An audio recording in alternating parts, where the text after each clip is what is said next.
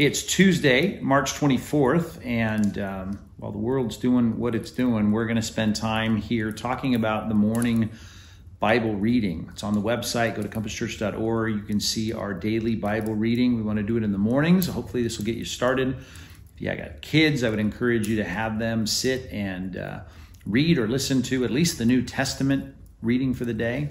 But uh, all of us at church, if you're old enough, obviously, to be listening to this and set it up on your uh, devices to hear the morning devotional, love for you to read these chapters that are assigned to us today. And the chapters we have today, three chapters in the Old Testament Joshua 11, 12, and 13. And in chapter 11, you're going to see the finishing of the conquest as Joshua leads them into this final phase, uh, at least for now. Verse number six in chapter 11, great reminder of something God had said to Joshua over and over and over again do not be afraid. And as he's going to do the work that God called him to, he wanted him not to fear. We don't fear anyone but God. And if we've made peace with God, we know he's our advocate, not our adversary. Chapter 12, the list of defeated kings. What a great reminder for us to look back at the victories that God has accomplished in the past. And so we see all that. That may seem like ancient history to us, but it was for them a reminder that God was with them, was driving forward as the captain of the army, looking back at what God had done through Moses and the defeat of the foreign kings. And then in chapter 13, Joshua gets the instructions there regarding the land allotments, and he passes those on and basically says, Hey, Joshua, you're old now, and before you retire, before you're done on this earth, you got to get to work at doing and finishing the things that I've asked you to do, and that is to settle the 12 tribes in the land of Israel. So, this is a great passage, lots of lessons there in the Old Testament. Now, we kind of hop from one topic to another, but I want you to draw from that a lot of things that you can apply today about fearless uh, living, courageous living, a kind of uh, focus on the task that God calls us to. And the promised land that was provided for them is a promised land that one day will be provided for us in the new Jerusalem, the eternal state. We're looking forward to the kingdoms of the world becoming the kingdom of our Lord and of his Christ. We're looking forward to that. We can't wait.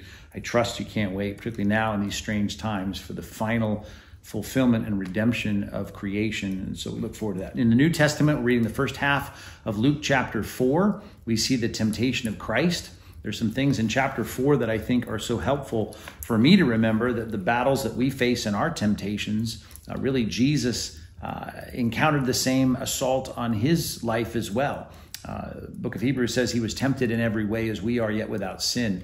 And there's so many things there to encourage us. One is that he has the sympathy of knowing what it's like uh, for us to have this assault against righteousness in our life. Uh, he knows the pain. He's a sympathetic high priest. Uh, but the victory in the first half here of Luke chapter 4 is that he has actually succeeded in fighting those temptations.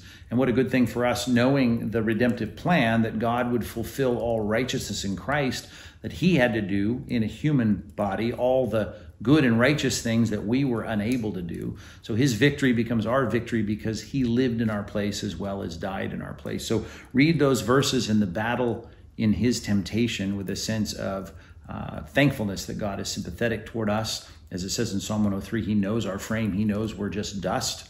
I love that verse, reminds us of how sympathetic God is toward us. And then uh, recognize how great it is that He accomplished our righteous living for us. Hey, I also want to give you a one another for the day. The one another for today is found in Galatians chapter 6, verse number 2. And it's a great, great one another. And I think right now is a great time for us to apply it. It simply says that we ought to carry one another's burdens or bear one another's burdens. It's a great passage. Reminds us that to bear one another's burdens, we've got to know what those burdens are. And in this time, I think it's so important that we discern even those burdens that we might not even hear articulated in the lives of those around us, both our physical neighbors and then those in our church that we're connecting with electronically every single day. We need to think about what those burdens would be, look at the profile, the situation, the home situation, whatever it might be, the financial situation, and discern what the burden might be, and then share that burden. How do we share that burden? Well, we have to help carry the burden, whatever it might be. How can I help?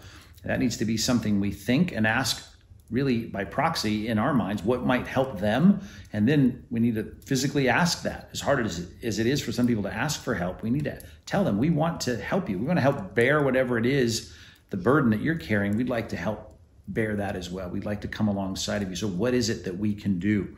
Um, we don't want anyone to go in their lives, take this life and the burdens of this life and carry them alone. The next part of that in Galatians 6 2, when it says to bear one another's burdens, it says, Thus you'll fulfill the law of Christ. That's a great line. It fulfills the law of Christ. What's the law of Christ? To love one another even as we love ourselves. One thing we do every day is we bear our own burdens, right? Whatever our troubles are, we have to deal with those. And the law of Christ is that we would love our neighbor as ourself. That certainly is what Jesus said we ought to do, the second great command.